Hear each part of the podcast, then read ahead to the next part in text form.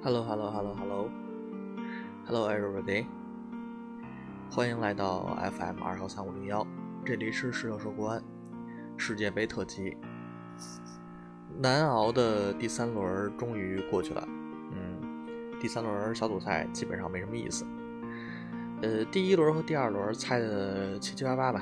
然后也不能说全都猜对了，但是大体上没什么大差错。第三轮反正预测的不是特别的理想，但是本身第三轮的变数也比较大，这个是 没办法的问题，要考虑的方面太多了。嗯，不光是从实力对比上来说，所以说这个很麻烦，没没办法说是把这个事情做得很，就是猜得很透彻。呃。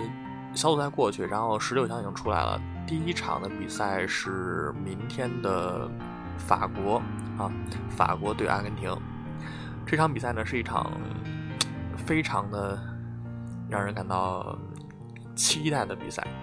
虽然说阿根廷今年的表现烂如屎，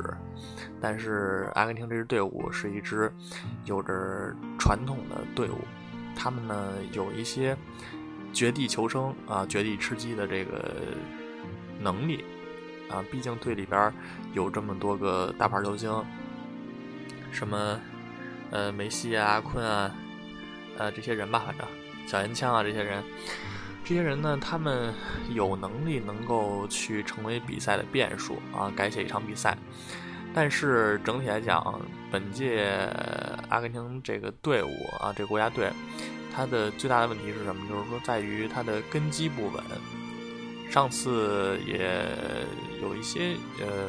没跟大家说，没跟大家细说过，就是阿根廷这个目前的现状吧，它国内的现状是不太稳定的啊。然后这个像什么军政府啊、民选政府啊，还有各个党派，他们之间的纷争比较厉害。呃，阿根廷这支队伍在出征之前受到的影响也比较大。怎么说呢？呃，之前好像是说，呃，就是阿根廷足协甚至都呃因为钱想去跟以色列跟以色列打友谊赛，然后呢，这个梅西个人赞助资金，然后免去了阿根廷这支队伍去呃飞好几千公里、好几万公里，然后去打友谊赛这个麻烦，就已经到这个份儿上了。而桑保利这个人呢，他是一个比较固执的人，他这个打的阵容呢，还有对于用人上的选择，跟目前队内的气氛和团队组成不是一个特别大，不是一个特别的协调。前两场小组赛的时候，大家能看到阿根廷这个要么平，要么输，惨败。最后一场，呃。据说啊，据说是梅西接过了整个阿根廷内部的执教特权，然后导致了到最后桑保利应该是坐在教练的位子上，但是并没有什么卵用。最后出场的时候，应该是梅老板来决定的，呃，第三轮对尼日利亚时候出场的人选啊。就是跟梅老板比较相近，踢球踢球风格比较符合的，然后比较适合这场比赛的这些人啊，出现在了相应的位置上，而且打的阵型也有一个相对来说比较明显的改变，所以说最后一轮打尼日利亚能够出现，并不是一个嗯怎么说呢，非必然的情况，就是阿根廷在绝境的时候。靠着以往的惯性，能够推动自己迈过这个坎儿。这个惯性是什么呢？就是说，梅老板他们这帮人，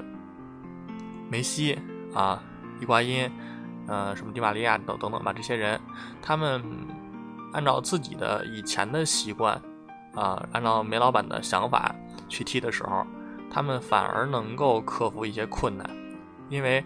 他们之间的默契和他们身上固有的实力是在存在的。但是呢，如果说忽视掉这些情况，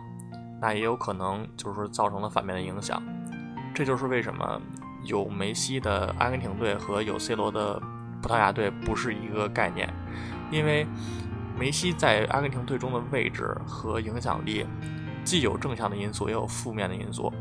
呃，很多时候他的正与负不是确定的，所以说阿根廷这支队伍就很容易出现波动和面对面对挫折的时候很容易出现无力感啊，这是阿根廷。法国这支队伍呢，嗯，这届的法国队非常的，就是怎么说底子非常的牛逼，什么博格巴呀、坎特呀、吉鲁呀，呃，格林兹曼，然后什么姆巴佩等等吧，这些人在整个阵容的厚度和知名度上，并不逊于阿根廷，甚至来说比阿根廷还要更牛逼一点。这就是这支法国队，而且这支法国队。大部分的呃人，他都是身负其名的啊，名副其实的。也就是说，他不存在一些就是说吹牛逼吹起来的。嗯，像坎特之前解说的时候不说了吗？就是说这个世界上只有过不呃只没有过不去的坎儿，但是有过不去坎特嘛。呃，这个他的中场防守加上博格巴的这个中场组织，其实加上再加上这个姆巴佩等等这两个边路。这场比赛，在我看来啊，单纯的从实力上对比，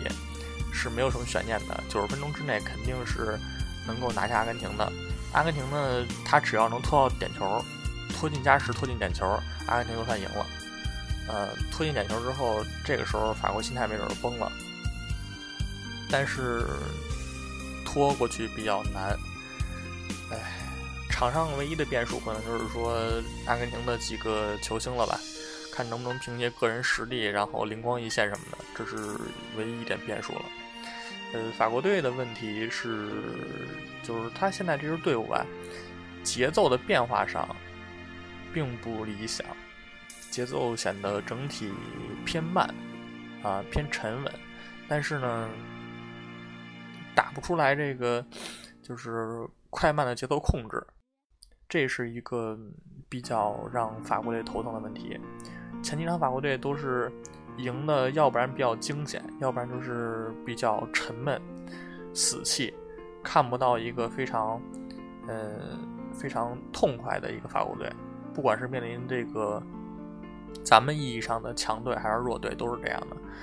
这场比赛呢，小组赛八强啊，十六强进八强，第一场法国对阿根廷。看好法国九十分钟之内平胜，嗯，但是最终结果呢，也应该是法国平胜。看阿根廷的变数吧。